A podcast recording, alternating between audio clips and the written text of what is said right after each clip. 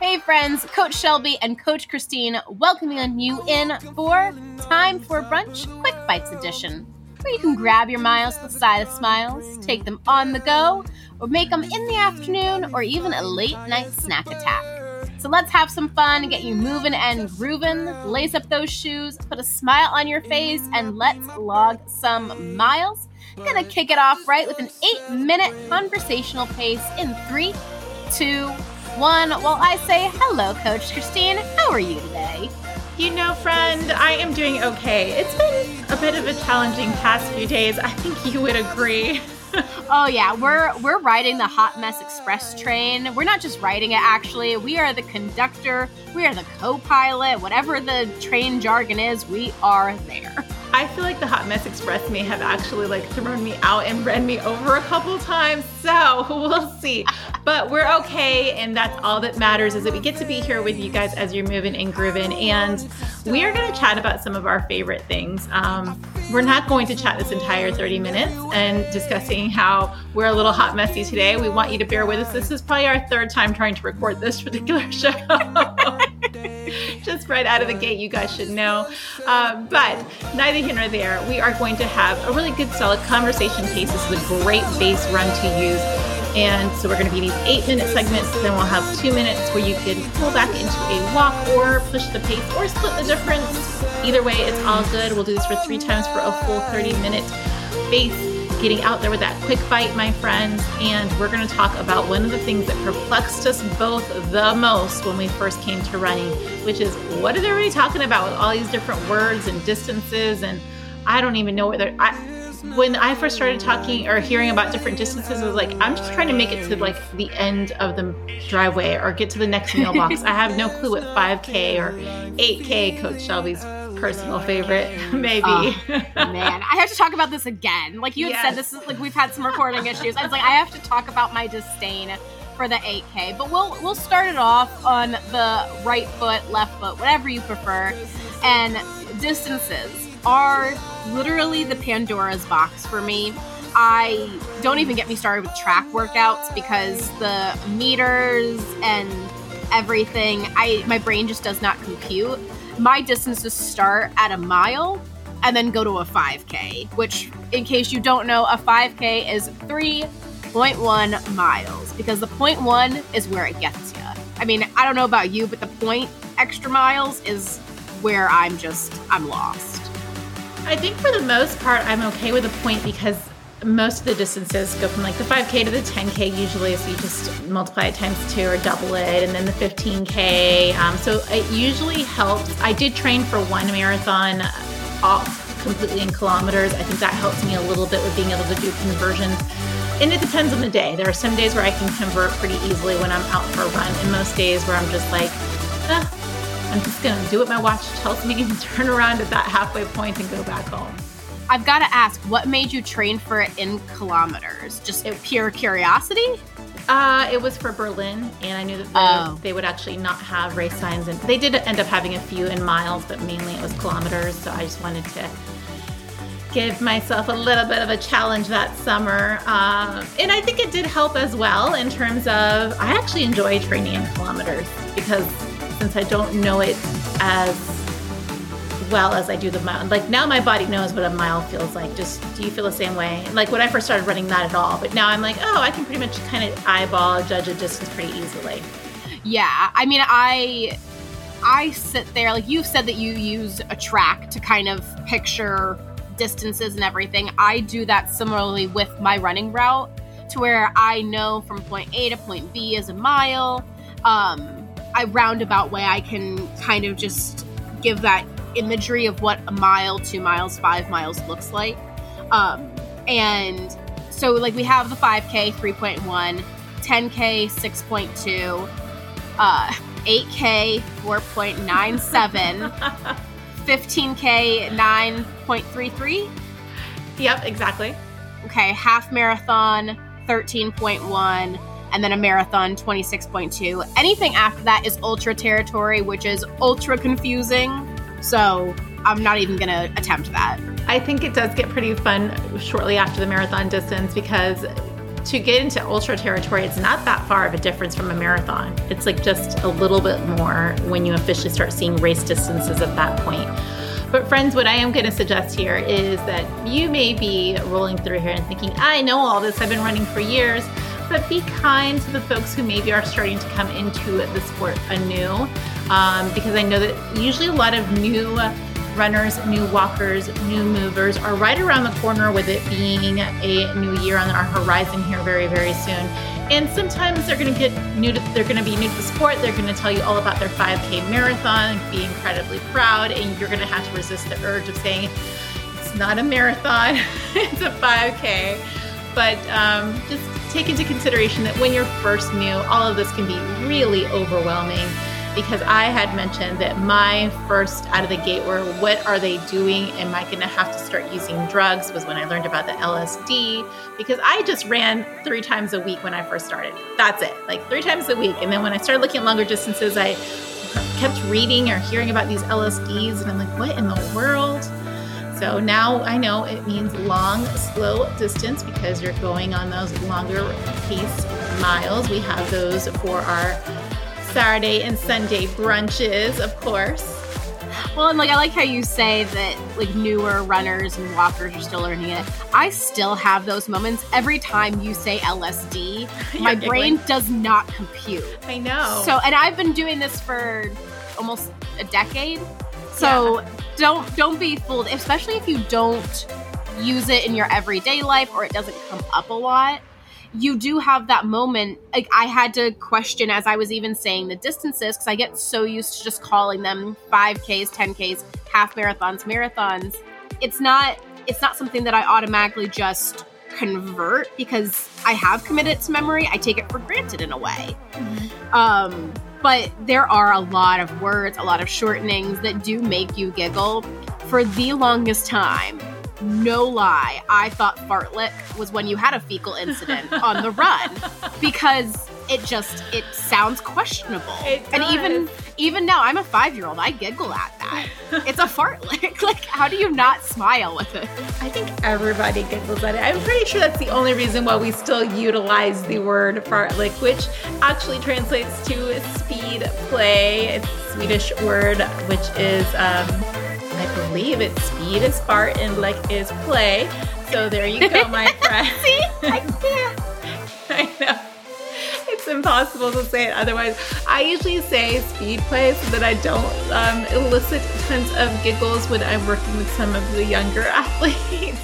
or, or apparently me. Same difference. Same difference. oh, I just I can't. But um, another one that I always got confused is PRPB. Mm. Um, because I hear PB, I think peanut butter. It's a running necessity, it's a rite of passage, but then you throw in PR and I'm like, is that crunchy peanut butter? Like I don't I don't really know.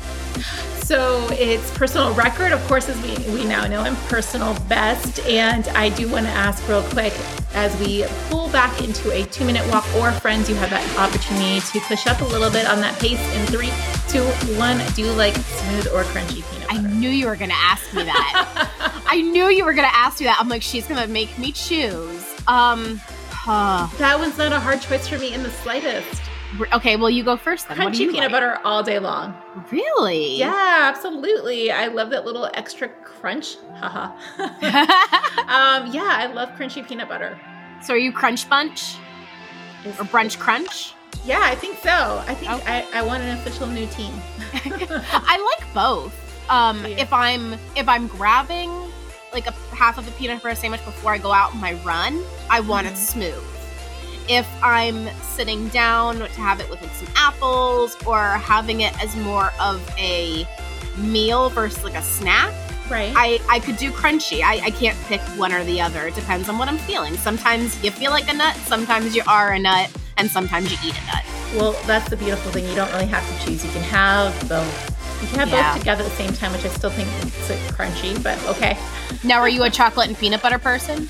I am, and you are right. I usually do have smooth when I do that, but I'm okay with just throwing on some like dark chocolate chips on a spoonful of crunchy peanut butter and calling it calling it. Um, now I know what I'm having for snack. I'm having is some apple and some peanut butter with some chocolate. Sounds so delicious. I mean, right? It Do does. we ever not talk about food? I can't think of one time, and that must have been what was wrong with our previous attempt at this. Was we hadn't talked about food yet. we really had it. Yeah, that that was it. Okay, we've solved that. Thank So, you. Let's talk a little bit about all of the really fun things that go into it that you may use pretty normally, um, but some of your loved ones may think you're weird for using them. But Runger comes to mind, um, usually associated with being hungry because of the added miles and then being a little, little frustrated or ornery with those around you because you are so hungry all the time. did, did you start using Runger pretty early on? Uh, I used hangry more, but I don't want any of our listeners to get hangry. So I say we pop them back up in that conversational pace, let them move and groove a little bit. So let's hit another eight minutes in three, two, and one. I am a hangry person by nature. So I definitely loved when I found out about Runger. I actually think you might have introduced me to it, actually, now that I'm thinking about it. Hmm, Same with know. brunch, and of course, Yeah. brunch. Yes. I'm all about any kind of like like run fees or runcations, one of my favorite things, just because I I mean, I, I remember my first time a girlfriend came she's like, you know that people travel for other reasons than just going to run a race? I'm like, what? First of all, why? yeah, why would you do that? Um, so that's definitely something that comes to mind, all these little fun made up words. But you know, one word that also threw me for a loop when I first started running was streaker. Because prior to running, I only knew of streaker as the kind of activity that would get you arrested. I mean, that's a fair point. It is. It's a fair point, but we we do have a completely different connotation to streaking in the run world, and generally you'll see that actually happening around this time of year. I actually think Runner's World may have been one of the first outlets that kind of published the streaking um, from Thanksgiving to the New Year, where people will endeavor to run at least a mile a day. I think that that's ha- that's hit a few snags. People now realize that maybe that's not the healthiest way of approaching running. So now you see more people streaking in terms of like mindful movement or mindful um, like me time, or maybe if it's a rest day, they just spend five or 10 minutes on some meditation or some light recovery yoga. Yeah, I'm glad you made that point because, like, I I don't hate on anybody wanting to do a streak. If that works for you and that's fine for you, please by all means do what you do. Um, I personally have done a streak before, um, and at a point it became kind of counterproductive. So I'm with you. I like the idea of taking the streak, which is just again if you do the mile every day or changing it to where it is just mindful movement maybe some stretching some light yoga um, strength training. It's a really good way to make sure that you are incorporating those things and get creative with it. Um, streaker was one that definitely made me kind of have a, a, a pause um, but negative split as well. For the longest time i thought a negative split was in fact a negative thing um, but it basically just means running the first half of your race uh, slower and your second half faster, or even each mile getting faster. You just want your time to get faster. I think I could probably say the word faster one more time in that segment. So actually, that's a great point. I love negative splits. I think my body naturally does, and I think well, probably a majority of runners will probably notice that if they really are conservative out of the gate, their body will naturally warm up, which lends to having a higher possibility of having that negative split where you get a little faster. But also, what comes into play, which I think still can be very, very confusing for people is that if you are purposely approaching trying to do speed work or, or getting faster or aiming for a negative split workout, is to focus more on cadence. And cadence is like, what does that really, really mean? And it's very simplistic in terms of it's the number of steps that you take per minute of running, and some people even use. Um, trying to think of the thing. I'm actually using a little clock thing, I finger back and forth, but you could actually set yourself to a cadence meter where it'll help A you. metronome? Yeah, thank you. Band nerd, got it, Thank nailed you. it. I win today. That's Yeah. all. That's all, folks. See you later. and that's a great way to to have that training. Some of it's just more of just being very conscious and aware of it. Um, my main go-to on cadence is to try to improve the amount of steps that you take per minute. Is to really focus on taking shorter steps and just thinking of like popping off quicker from the actual asphalt or running surface. How about you? How do you figure how to how has cadence been something that you've worked on or does it still feel a little bit harder? Does it come more naturally to you? So I I'm very short.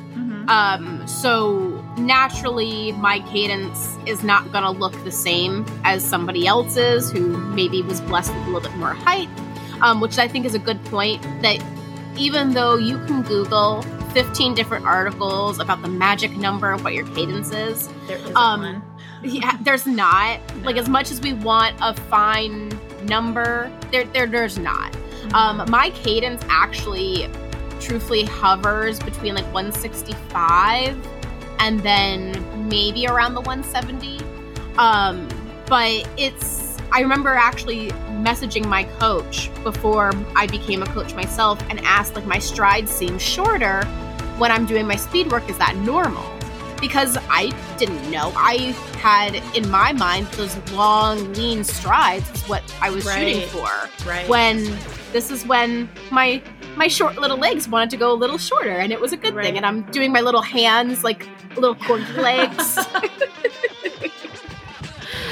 but but yeah it's really it's just the steps you take per minute Mhm. and it's another metric to use to see how your running is looking and I- it's just you gotta have it take it with all the grain of salt I think that's the perfect way of explaining it. Well, not necessarily explaining cadence, but using it as a metric to see how you're progressing and improving versus flogging yourself with it because it's not yet another perfect 180 or perfect 190 or whatever the case may be. Um, so use it, and I think a lot of coaches and a lot of philosophies are now gravitating towards utilizing it as what is your base cadence and how do you improve it very incrementally because trying to improve it um, overnight and in every single run could potentially lead for some injuries. So being being mindful of that as well. Oh, for sure. Um, and again, we're throwing out a lot of words, but all of the fancy shortenings the fancy words, it all just comes down to mechanics of running. We run by natural, I mean, happenstance. We start running when we're kids, and then we decide as adults, hey, let's pay to go run with a bunch of other people and get sweaty. Um, But taking all of these terms, all of these fancy verbiages, and just remembering that you can't overcomplicate it or else you steal a lot of the joy. So take it Yeah. like cadence as a metric. Take all of these phrases and shortenings as just another way to kind of fine tune your running knowledge versus feeling overwhelmed. Absolutely agree with that, which brings us to another one that you may have heard quite a bit whenever you've gone shoe shopping. And if, my friend, you have still not gone shoe shopping, then please do consider trying to find a local store where you can just to make sure that you're in the right shoe, especially if you're having any kind of aches or pains associated with it. But, coach, it's that, like you said, natural mechanics, and some natural mechanics of folks who have them as more of a pronation or a supination. And I'm curious if you want to tell us a little bit more about those. Well, since we have two to break down, I think it's time for a little two minute walk or pace push in three, two, and one while we talk about fancy footness. And yes, I said that very mm-hmm. dramatically with like a little a little hair wave. A little flourish. So, pronation is when your foot rolls inward when you step, walk, run, etc. And it's just something that naturally your your gait does. Your feet just roll inwards. And I, I- say the say the S one for me because I cannot. Supination. Supination. Sounds like superstar. Um, Let's go with it. Let's go with it. yeah, why not? And again, jazz hands. Um, but that's when your foot rolls outward. And this is where, like Coach Christine was saying, is going to a running shoe store and having them see how you walk. If they have a treadmill, they can see how you run because both of those can make a big difference in the type of shoes that will work best for you. Not the best shoe for everyone, but the one that works best for you. Because we can tell you what shoes we run in, your running friend can tell you what they run in, but at the end of the day, that might not be what works for you. I think we run in the same shoe though, which is kind of funny. Are you in adrenalines? Oh no, I'm not in adrenalines. I'm in uh, a Brooks Ghost 14. Yeah, yep, I'm in adrenalines, but yeah, uh, and that's why it's so great to. I do have. Um, I tend to overpronate, so the adrenalines help me kind of become a little bit more stable since they have the guide rails. But I'm not going to pretend like I know a lot about shoes in regards to all the fancy stuff that they have available to help you in your running. But I can say that fitting, getting fitted for the right shoe for me was a game changer, I think, in helping me stay as injury free as possible with the came to running. Right. Absolutely. And if it's not comfortable in the store, no matter if they say that it should work, shouldn't work, if it's not comfortable in the store, speak up and make sure that you leave with something comfy regardless. And talking so about I'll speaking up, let's take it back into that oh, conversation pace. I was gonna say, okay, well, three, do it. two, one, let's go. I was like, oh, she's speaking up. She's like, I got yeah. this. Hold my mic. so let's talk about speaking up in conversation pace because we we say it a lot, but maybe for somebody who's out for a walk and they're kind of considering getting into running, where would you start to discuss more of those different pace changes? Because there's tempo and obviously base building versus more of like the anaerobic type workouts or speed play. We could, I feel like we could do an entire episode dedicated just to those different styles of workouts and what they all kind of mean. But maybe a quick little tutorial as to, or a quick little definition of what we're doing right now with this conversation pace. How do you explain it to an athlete? So, for conversational pace, I, I, always feel like it's a double edged sword because, yes, in an ideal world, you should be able to carry a conversation in conversational pace. It's something that I always feel like people should strive for and finding that happy medium. Because, again, I, and this may be an unpopular opinion, but just like cadence can differ, your conversational pace can differ not only in the actual pace, but how your conversation looks like, no matter what, you shouldn't be gasping. But if you can't do a run on sentence, that doesn't necessarily mean that you're still going too fast. That might just be your breathing, which, again, that might be an unpopular opinion. I don't know how you feel about that. I think that for most of my athletes, that if they're not quite hitting a conversation pace, and conversation pace shouldn't mean you're doing an entire monologue. If you're reciting any monologue, uh, then you likely could to pop it up a notch a little bit there. Uh, but it should be able to where I always liken it more to singing along to songs. Or when we play our games during our um, brunches, quite often we ask people to kind of respond to us as if they were shoulder to shoulder with us. I think that that's more when it comes to conversational. It may not necessarily be a very long sentence, but it should be where you should be able to get out those few words without completely losing your breath. If you're not quite hitting that, I do usually suggest pulling it back a little bit more. And there's nothing wrong with doing that because then there's plenty of time to get into those sentence paced workouts, which are more of those tempo, those comfortably hards, or the one to two words when you're usually doing more of the speed workouts. And usually, when I say that you're doing one to two word workouts, are usually not suitable for work type words because you are pushing. yeah, and I you said about tempo. I do love a good tempo. And the way I explain tempo is holding a pace for a given amount of time.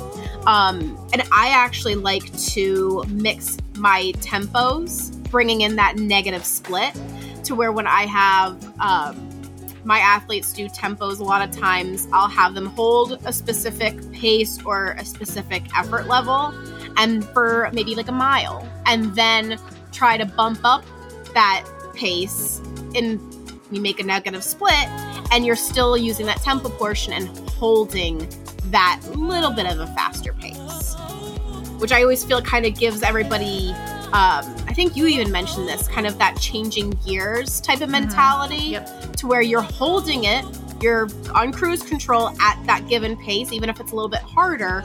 But then you shift that gear just a smidge to feel what holding another pace feels like to kind of give you that differential.